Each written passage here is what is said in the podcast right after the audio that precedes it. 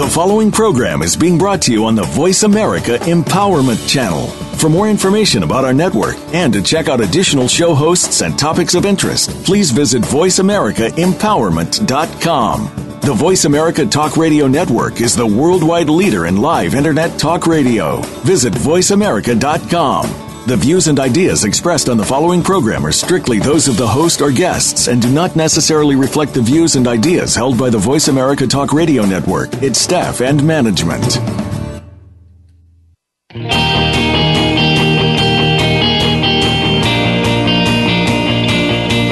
It's time to transform your life.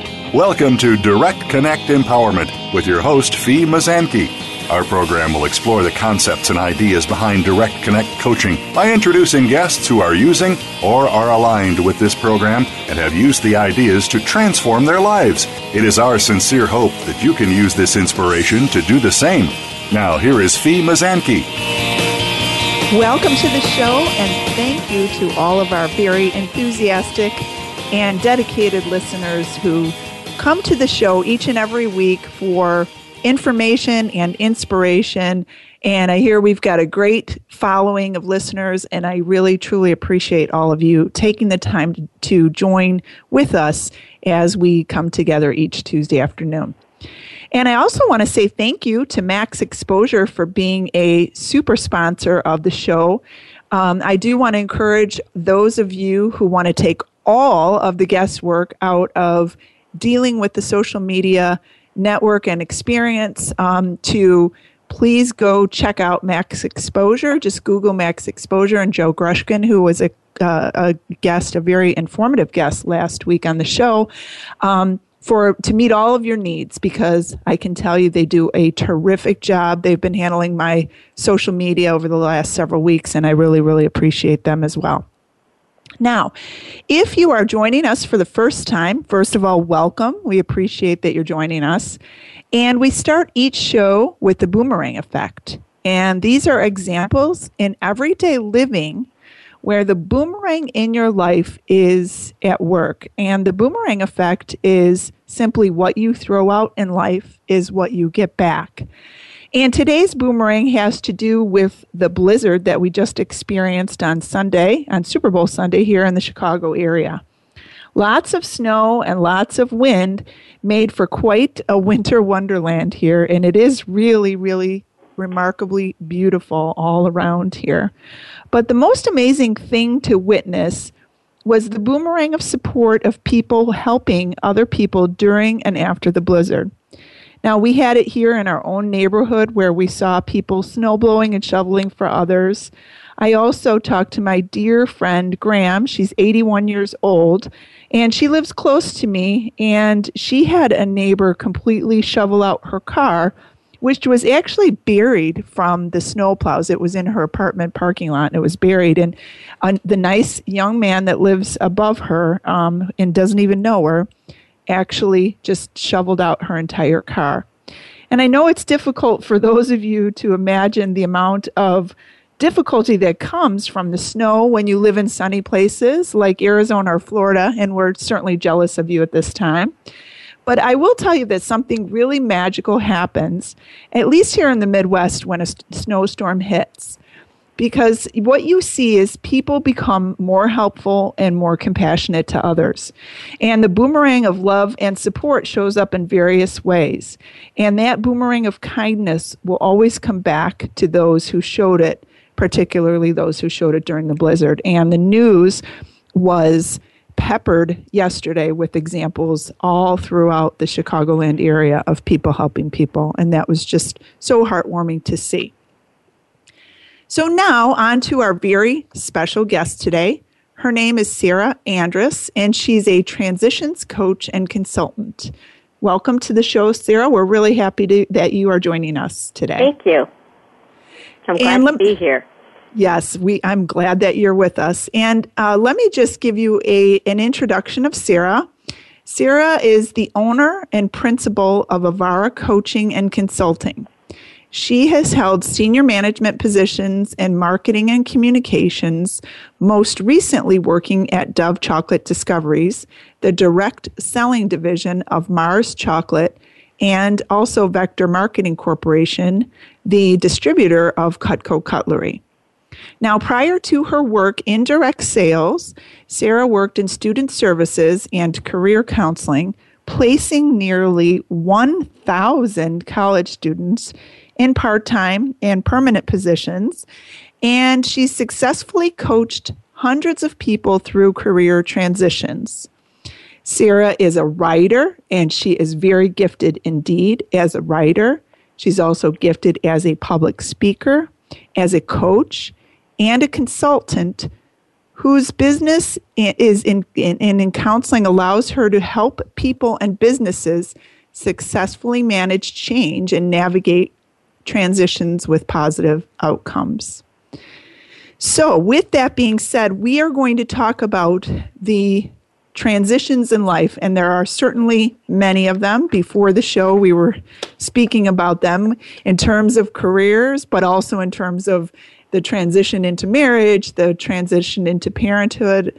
I mean, we go through so many, many different transitions uh, throughout our lives.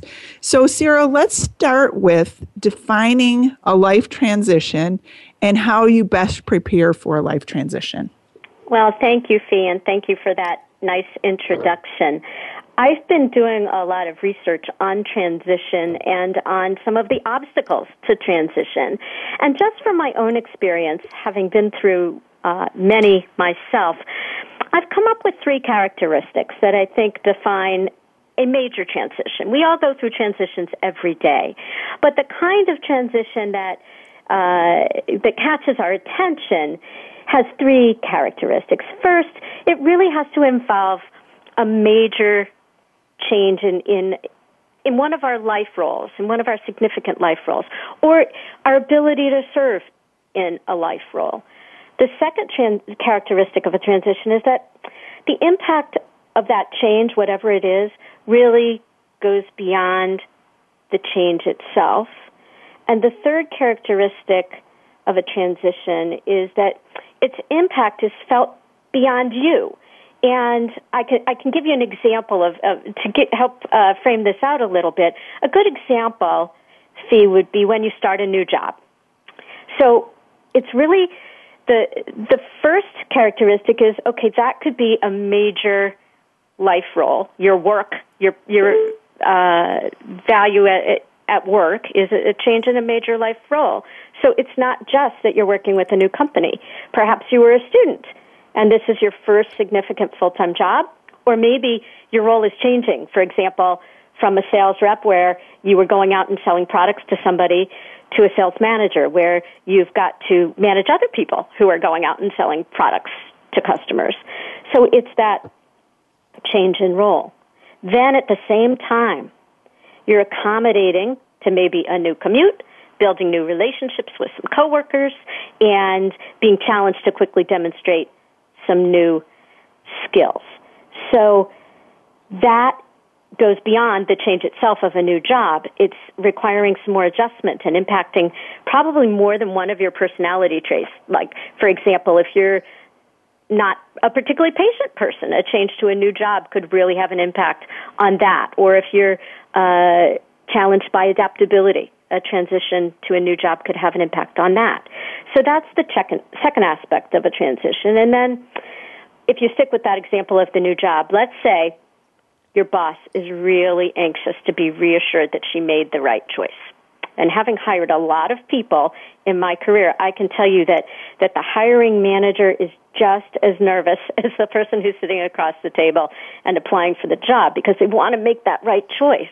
And your coworkers are sizing you up and the people in your personal life may need to adjust to new demands on your time and attention. So to sum it up, you are going through a transition if you've changed a significant life role, if it affects many areas of your life, and if those around you are also impacted. So obviously, by that definition, if you're, if you're growing and progressing and you're somebody who wants to, uh, to grow in life, transitions are inevitable absolutely transitions are inevitable. And and obviously through that example which was really great in solidifying the three characteristics of a transition um, you really see that in the transition there is kind of managing the transitions within the transition. That's right. Yeah, the relationships outside of you and how that is all affected by that, if it is, and and how it is affected by that, and certainly is, especially if you were.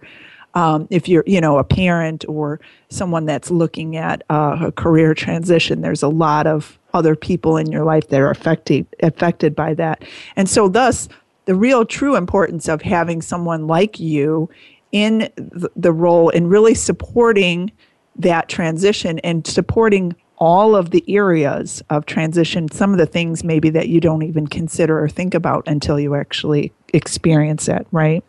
I'm, I'm glad you brought that up, Fee, because I had a client who was taking on a very big new role. And she was a mom, married, uh, active in her community, and this was a big job. This was a really big job. And she came to me after being on that job for about six months, and she was completely burned out. And as we started talking, I asked her to tell me about her work day and about the job that she was doing and um, how she was taking care of herself and how her family was reacting, those types of things. And she said, Well, my goal was really to just focus on this job 24 7 because mm. I knew that it, they were counting on me and this was a big job and a lot of people were looking at me as huge responsibility and I said, "Okay, so tell me about the people you work with." Thinking, "All right, let's talk about work for a little bit." And she said, "Well, I really haven't had a chance to get to know them yet." And we stopped for a moment and I said, "Look, you know, you say you've been working 24/7. You say that um you know, you really haven't gotten to know your coworkers yet. And, and my concern is that that probably means they haven't gotten to know you either. And you've come to me because you're feeling burnt out already. And I'm guessing that's because there are other areas of your life that this transition has impacted that need your attention. And so we were able to work through that. Wonderful.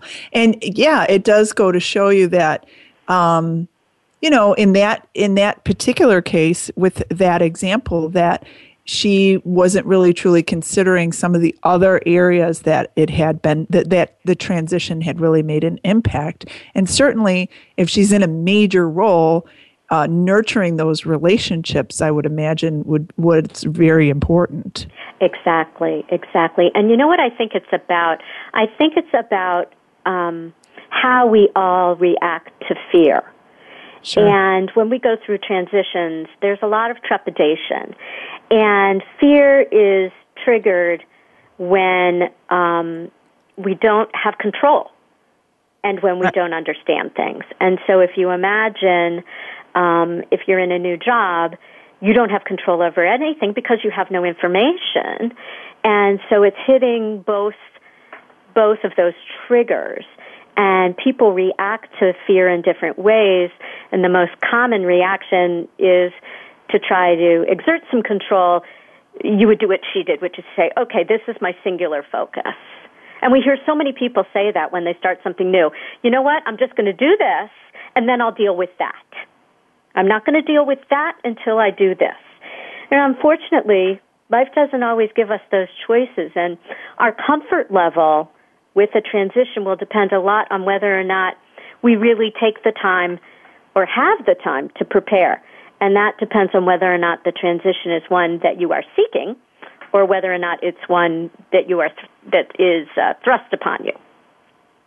I see.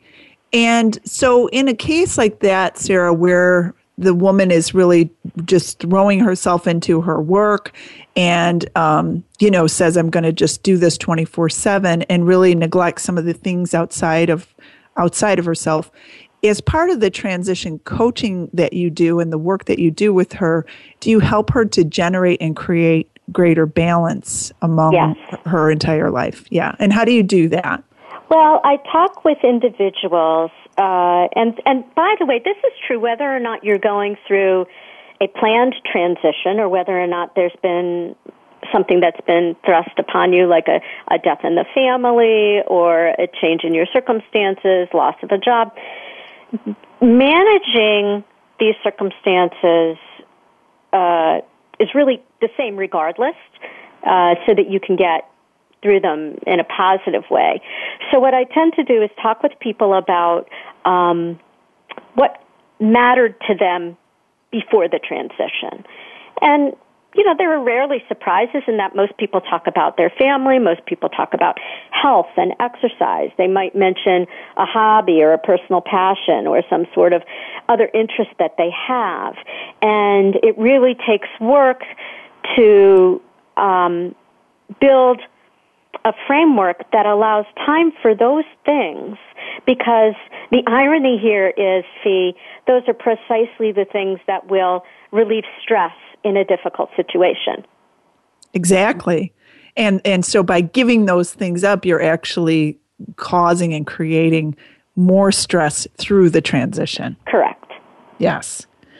Now, um, let's talk a little bit, and, and we might have to go into break uh, afterwards, Sarah, but let's talk about your transitions because you've experienced and navigated yourself through many transitions in your life. Mm-hmm. And let's talk about how you've had experienced some of those transitions and how you've best navigated them. Sure, sure. Well, I think like most people, I learned the most from some of of the early transitions in my life. And for example, as a result of my dad's career and then my parents' divorce while I was young, I attended nine different schools before graduating from high school. And that's not actually so many compared to a lot of other kids in the same situation. But reflecting back on that, I can see how those transitions helped make me, for example, very comfortable when I meet, new people. And I'm able to quickly move beyond small talk and getting to know someone. And at the same time, those early changes gave me a deep desire for stability in my life as an adult. And they also helped me learn some specific strategies for moving through a transition, even when it's uncomfortable. So, for example, um, I think when the boys were, yeah, they were still in grade school. I have two boys. Uh, they're now 19 and 24, but when they were in grade school, my husband was offered this incredible opportunity to move to Puerto Rico. And so off we go to Puerto Rico. And then, uh, because the younger one couldn't tolerate the climate there and got very sick, we came back a year later. And so that was a really quick move. And then if I think about the transitions just in, uh, the last couple of years of my life, uh, I left a, a secure job at a good company to go for the dream job uh, at a big company and uh, super excited about that and I learned a tremendous amount and went through a lot of tradi- transitions there. But then I got laid off, which happens. And then simultaneously, I say goodbye to the 24 year old who moves to California. I say goodbye to the 19 year old who goes to college. And, uh, and I think that in our lives, we all, it's there's so much going on. We play so many roles. And so I've been able to apply what I've learned to each of those changes, sometimes more successfully than others. Sure, of course, which which obviously makes sense. But what's what's fascinating, and we're going to take a quick break, and we'll come back uh, to to finish up our discussion here with Sarah. But what's fascinating to me about your commentary there, Sarah, is that you learned about transitions early on through all these moves that you had prior to graduating high school. Absolutely. And that's what I yeah, that's what I think is fascinating. Yeah. So we we are going to continue our discussion about transitions. We'll be right back. Thanks for listening.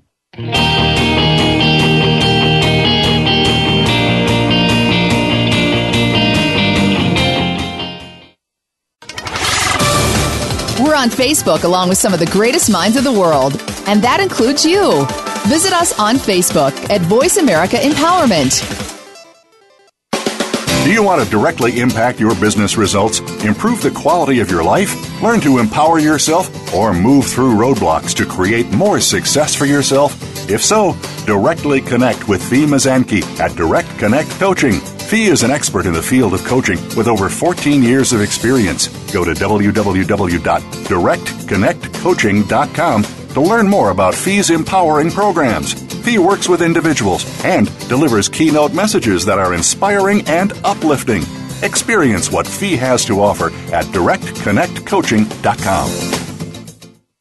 Follow the Voice America Talk Radio Network on Twitter. We're at Voice America TRN. You'll get the latest fix on what's happening with our shows, this week's featured guests, and general happenings that you should know about at the Voice America Talk Radio Network. Now you don't have to miss anything when you're away from your home or office. Just go to twitter.com forward slash Voice America TRN or follow along with us at Voice America TRN, the Voice America Talk Radio Network. Network. We're on the cutting edge of social media. Can you keep up? Find out what makes the most successful people tick. Keep listening to the Voice America Empowerment Channel. VoiceAmericaEmpowerment.com.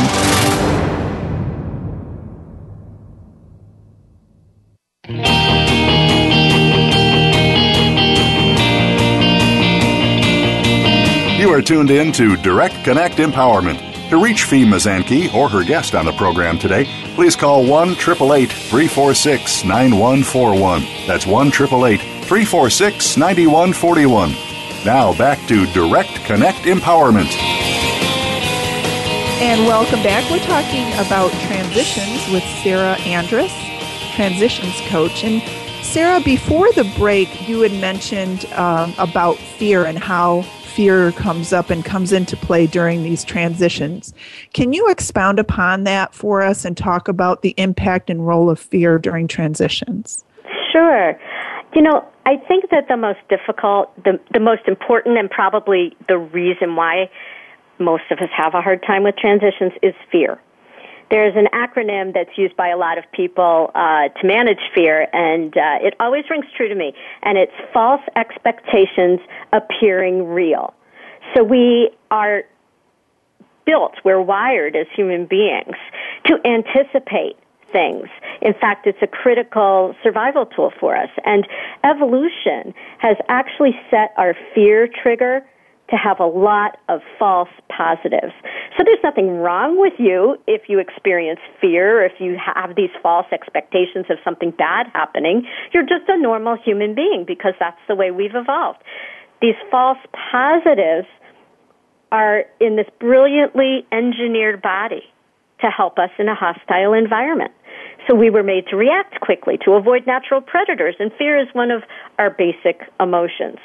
But modern life isn't being lived uh, in that environment, and it's triggering fear in all kinds of ways that the natural world doesn't. And as I mentioned before the break, our fear is overstimulated by a lack of control and a lack of understanding. I think an example that uh, any parents who are listening can relate to is when you drive for the first time with your 16 year old or your your teenager in the car, and you're in the passenger seat, and your your foot is on the brake and it's constantly pressing. You think you're going to break right through the floorboard because you're no longer in control.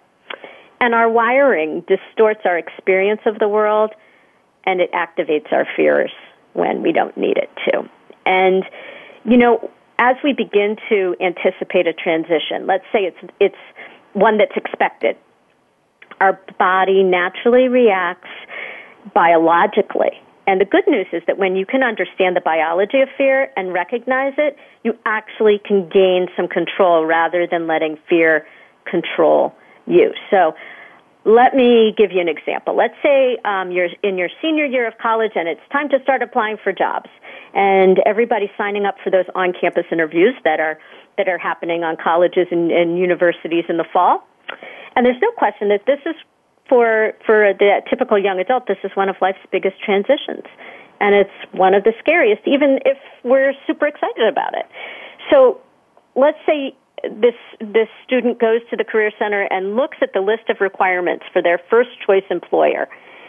And as they're looking down the list you know she realizes oh my god i don't have all those necessary skills. And then she looks at other companies that are coming on campus and notices that one can't promise the location that you want and another one wants someone proficient in spanish and another one maybe has a GPA requirement that you can't meet. And what happens is this triggers an emotional response in your hypothalamus, which is uh, at the base of your brain, and that releases cortisol which is a steroid, and adrenaline, which is what gets us all excited. And those are the chemicals we need for the flight and fight response. So imagine these chemicals are coursing through your body and you start to feel anxious and maybe you begin sweating and maybe you get nauseous and all of this is in preparation for you to run or for you to fight. But that's the last thing you want to do in a job search. So what can happen is that instead of sitting down with this discomfort and working through it, a lot of students shut down and they become discouraged and then they become actually a less appealing candidate because they've adopted a more negative outlook in the process. And they've just actually limited their ability to manage the transition. So the first, most important thing we can do is remember that for the most part, for most people, our fears are not real. And that's not to diminish those who are dealing with very life-threatening situations. But for, for what we're talking about here, our fears are, are really in our mind. And we need to recognize that. And the second thing that really helps is to sit down and make friends with what scares us. And what I do is I experience fear a great deal. And I sit down and I say, what's happening inside me right now? Is this real? Can I recognize that this is fear? And can I just let it be?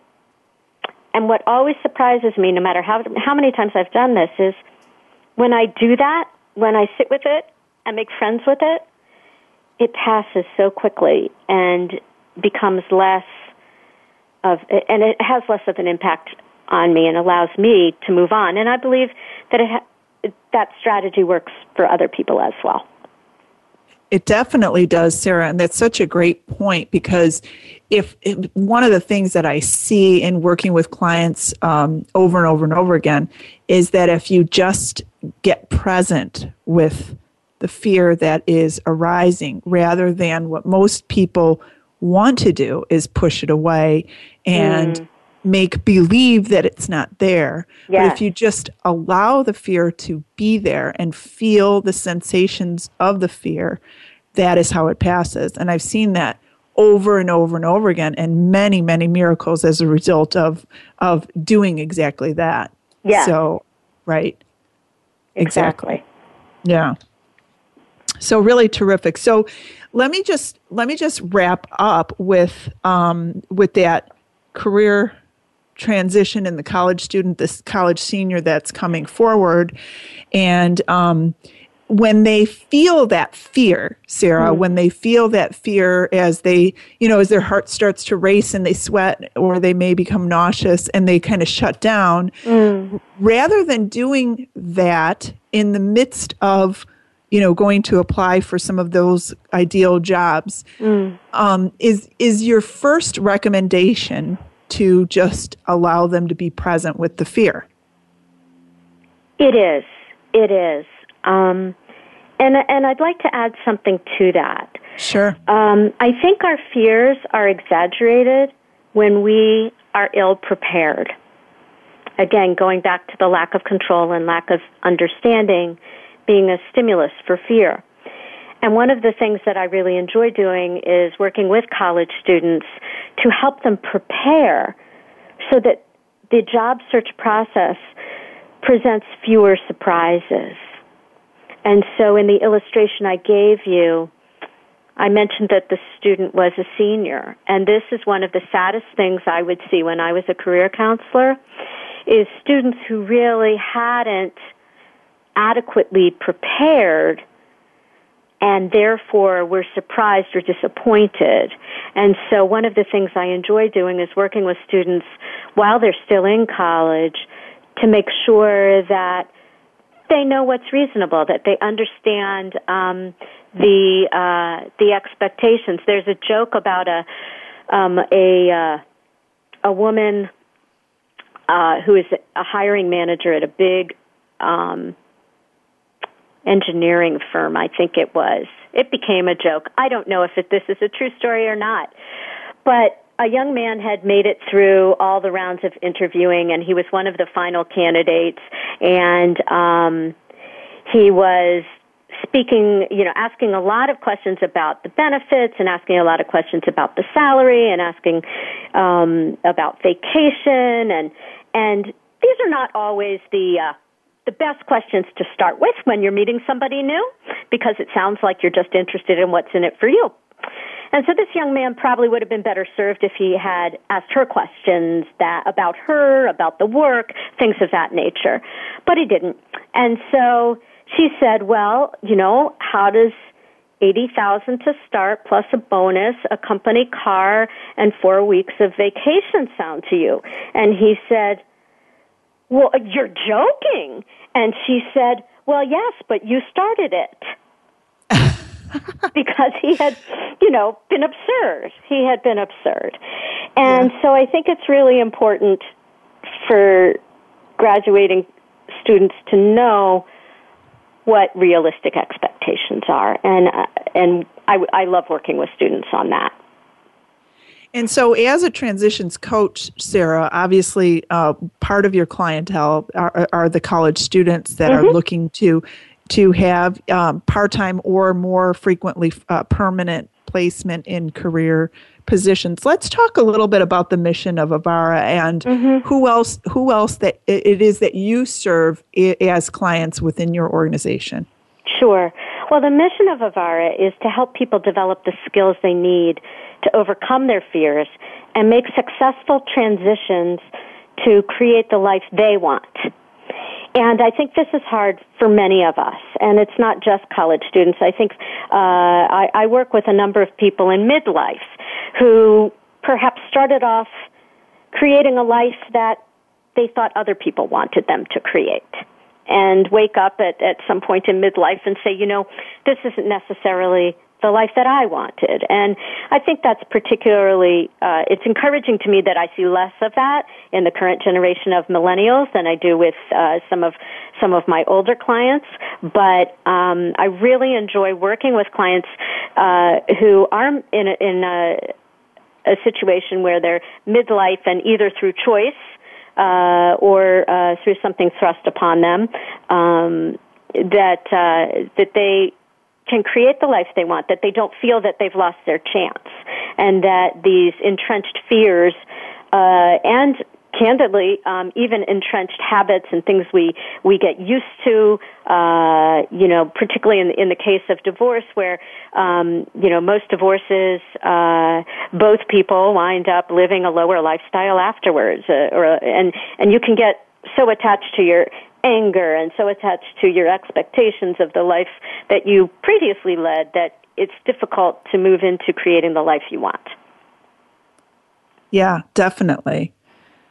Um, besides fear, and obviously fear comes up so regularly and so mm-hmm. frequently, what mm-hmm. are some of the other obstacles that people face who are in a transition?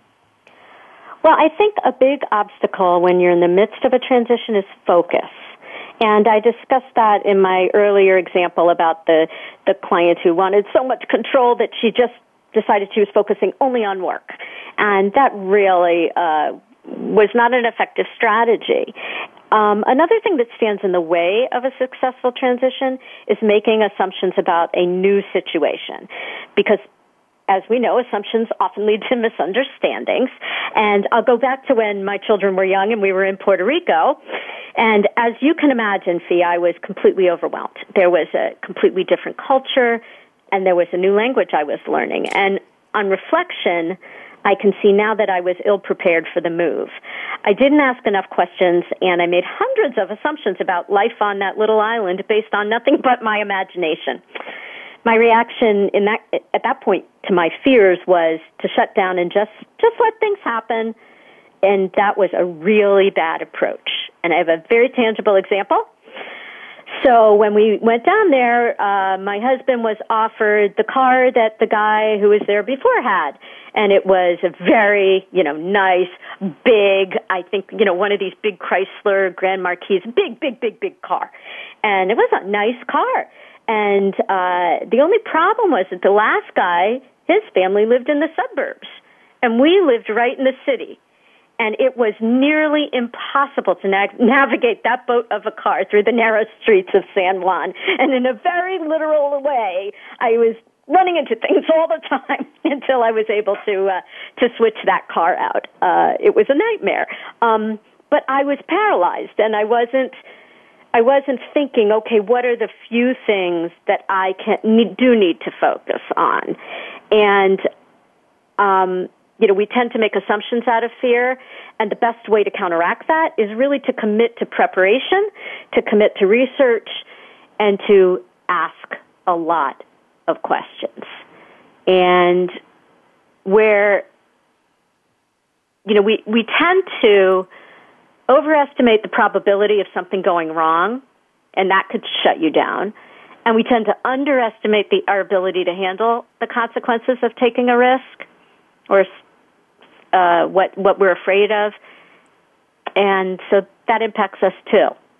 Sure.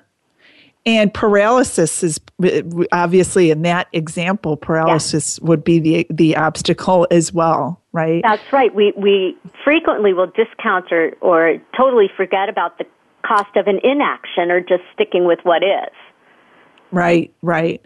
And obviously with your, you know, big transition into a, a, a completely new place, new culture, new language with two young children and that sort of thing, you probably had a lot of other things on your mind in addition to yeah, in addition to making that. So the the big big wonderful car in the uh, in in the downtown streets of uh, San Juan that wasn't uh, in the forefront of your thinking, I'm sure. I'm it sure. wasn't, and it was a really bad idea.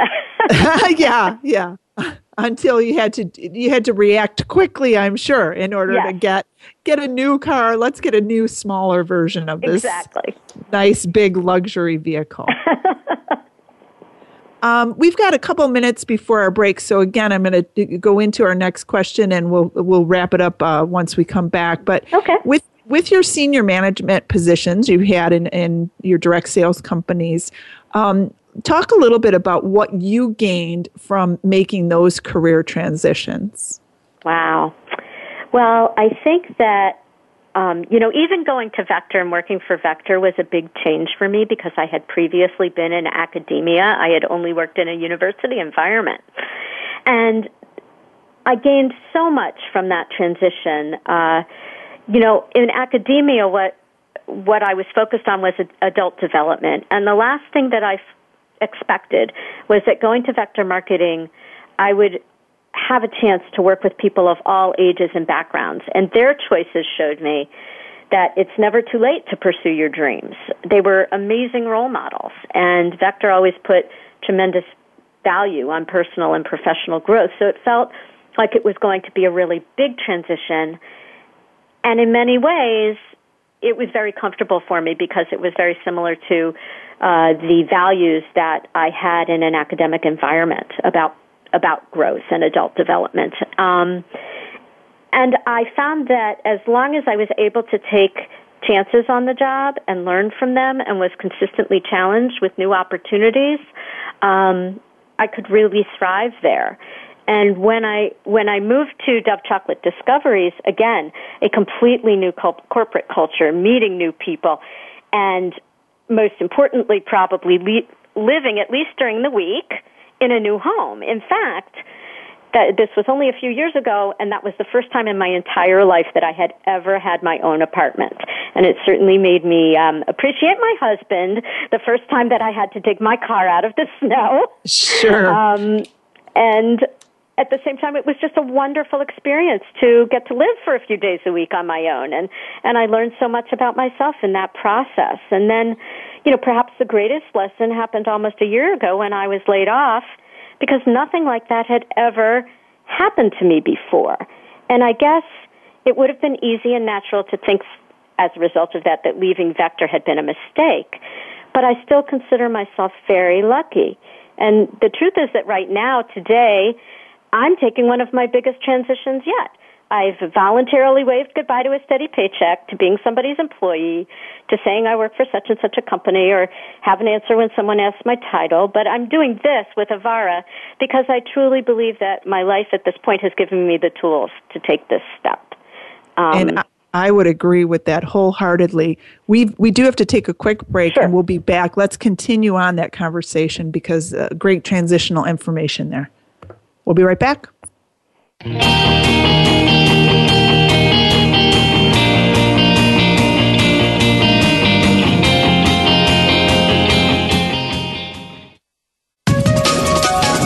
Live up to your fullest potential. This is the Voice America Empowerment Channel. Do you want to directly impact your business results, improve the quality of your life, learn to empower yourself, or move through roadblocks to create more success for yourself? If so, directly connect with Fee Mazanke at Direct Connect Coaching. Fee is an expert in the field of coaching with over 14 years of experience. Go to www.directconnectcoaching.com to learn more about Fee's empowering programs. Fee works with individuals and delivers keynote messages that are inspiring and uplifting. Experience what Fee has to offer at directconnectcoaching.com. Follow the Voice America Talk Radio Network on Twitter. We're at Voice America TRN. You'll get the latest fix on what's happening with our shows, this week's featured guests, and general happenings that you should know about at the Voice America Talk Radio Network. Now you don't have to miss anything when you're away from your home or office. Just go to twitter.com forward slash Voice America TRN or follow along with us at Voice America TRN, the Voice America Talk Radio Network Network. We're on the cutting edge of social media. Can you keep up? Live up to your fullest potential. This is the Voice America Empowerment Channel.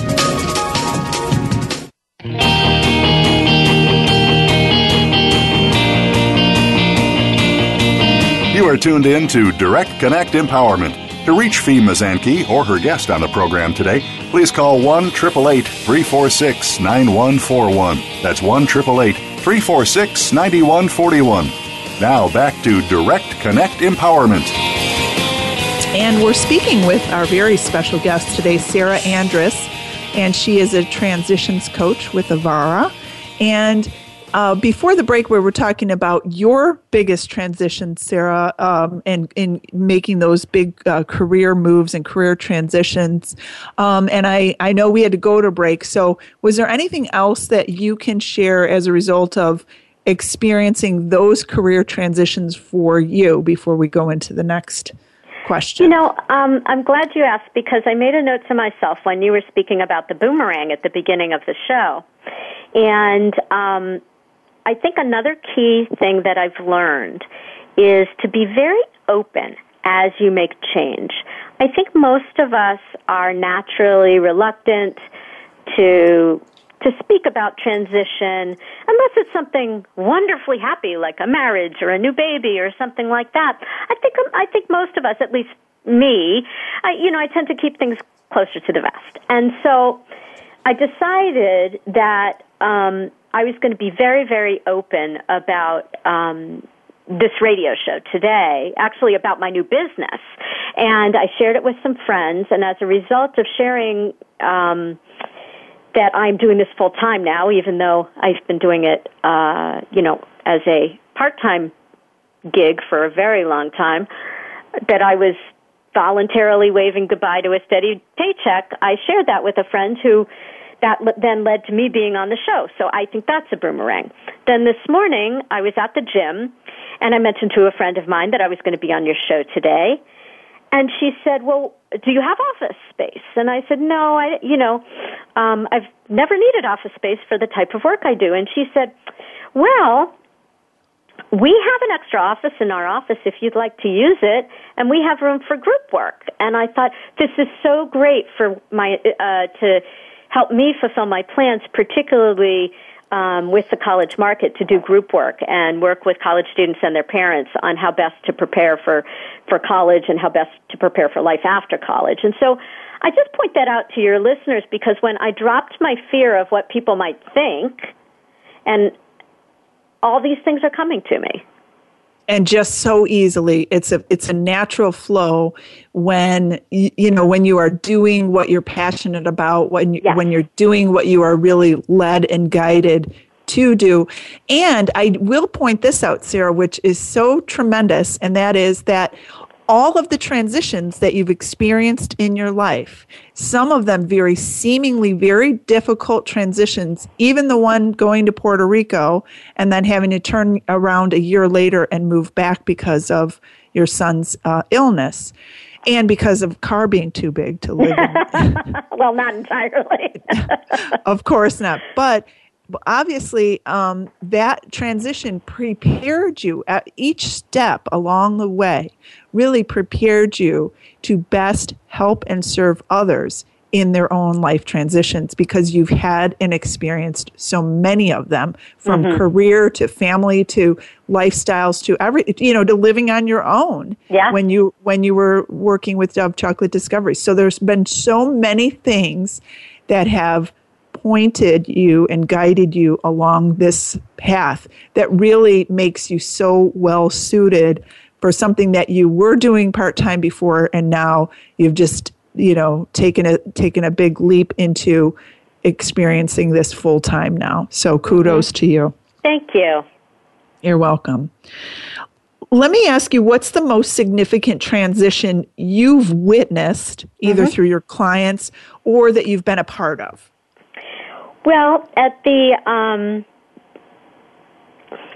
you know, I, I think when I think about significant transitions, I think that they tend to happen, or we tend to notice them more with young people. And I, that's certainly been my experience with both of my sons. And Sam and Ethan both grew up in the in the Cutco world, and they both really wanted to sell knives. So Sam, it's interesting because he's not a um, he had no interest in studying business. In fact, Sam, as uh, you know, Fee is a musician and an gifted. artist. Gifted, and gifted, he talented. went to he went to college at the Rhode Island School of Design. And he was our oldest, and we were very anxious about this transition for him because, uh, you know, we had very, very close family, uh, perhaps um, little bit of helicopter parents maybe because Sam was the sort of kid who, you know, he could never run away from home because he'd leave a trail and and we would just be afraid and I mean that in the most affectionate way, but but you know, he just we were afraid he wouldn't make it to class. We were afraid he wouldn't know where, you know, he would lose his wallet. We we were consumed with fear as parents.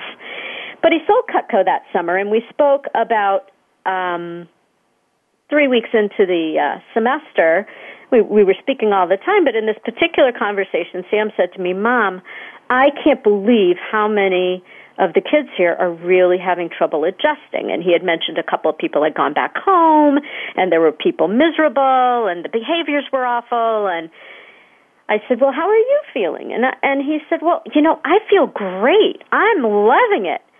And I asked him, I said, well, do you think it was, you know, he went, it was high school? Was, you know, did you have a particularly good academic preparation? That's what I would have expected. And he said, no, no, no. It was absolutely selling Cutco. Wow, that's and terrific. I asked him why. And he said, because he learned how to overcome objections. He learned how to take rejection. He learned how to manage his time and himself and organize himself. And these were things we've been trying to teach him, and we've, you know, uh, we should have just sent him to sell knives a lot sooner. But um, he really learned how to be an adult. And the other thing I will say is that you know, there's something that uh, Dr. Michael Ungar has identified. It's it's called the risk taker's advantage. And he's a psychologist who has studied uh, resiliency in children, and he's done a, a lot of research about um, helicopter parenting, for lack of a better word. But he believes that as parents, if we're hovering too much and we're trying to uh, control our children's, you know, everything from their first step to, you know, how they what they do in high school, that we're making exaggerated efforts to make sure they never have a disappointment or get hurt. And his argument in the risk taker's advantage, and he coined that term, is that children who are taught to take relatively small risks in a relatively safe environment are actually far more resilient. And the kind of hovering that a lot of parents do today actually debilitates their children in far worse ways than maybe the bumps and bruises that they could experience by taking an educated risk. So the best thing as parents that really we can do for our children is to support them and to be there for them when they fall, which they will fall. Uh, so I think Sam really taught me a lot. That was the most significant transition I have ever seen anyone go through, and it was only a few months. And um, I learned that he was going to learn from taking the risks. And what a wonderful way to do that. And beyond selling knives, look at all of the incredible gifts and tools and uh, examples and experiences that he had life their life lessons life yeah. experiences that exactly. he had which really helped further prepare him for that major transition into college so yeah how and how wonderful is that? And he's doing great now and continuing to take, you know, huge and very successful risks every day because he developed a comfort level, um, and we're proud of him. Yeah. Well, I am too. He's a great person, great human being, definitely, and so gifted and talented. What about parents? Um, any other suggestions, Sarah, uh, with parents making those transitions for high school and college students while we're on that subject? Sure. If, you sure. know, if you have any other suggestions, because I know a lot of our audience out there, they do have students that are high school or college age students, myself mm-hmm. included. So, mm-hmm, mm-hmm. Um, yeah, let us know what you suggest there. Well, I would say that um, the research that I've done says that there really is no better time for our children to take risks than while they are in college, and there's several reasons for that. First of all, the college environment, despite you know the news and the media, which I tend not to pay a lot of attention to, the college environment is the best environment for risk because they have an infrastructure there. You can take a class you never thought of. Please take a class that you know you're interested in. There's all kinds of uh, support on a college campus if you want to try something new.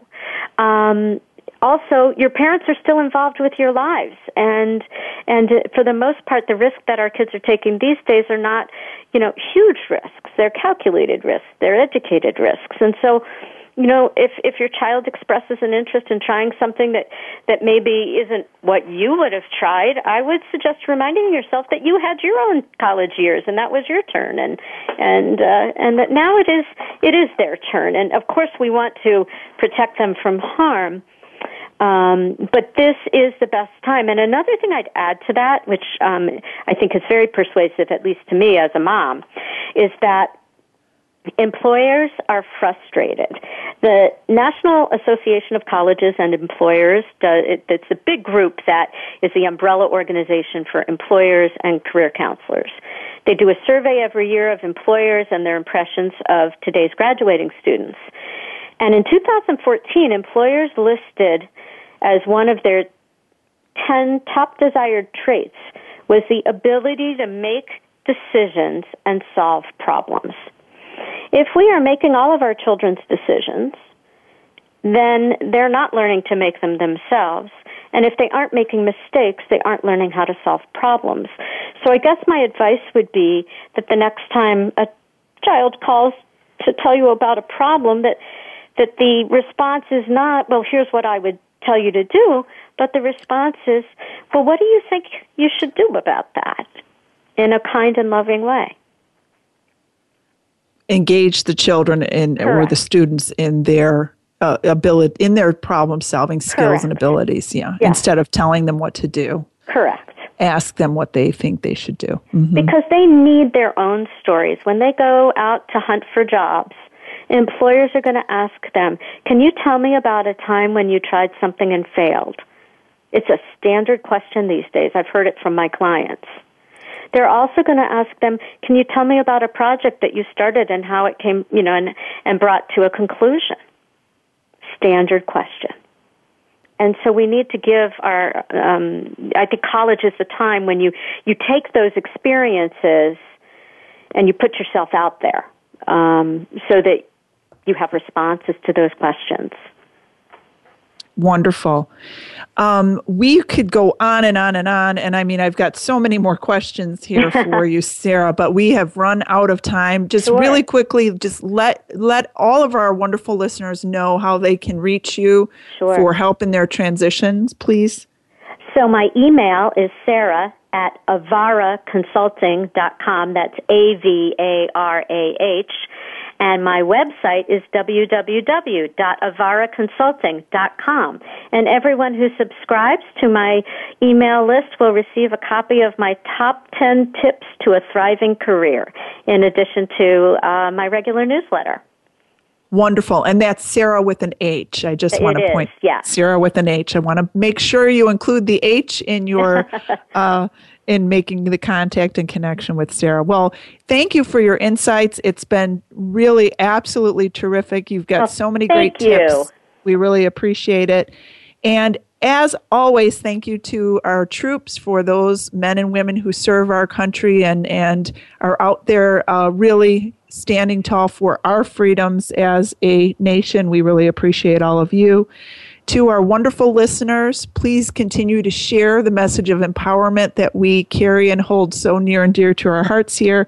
And I wish you all a very inspired week. Thanks for listening, everyone. We'll be back at you next week.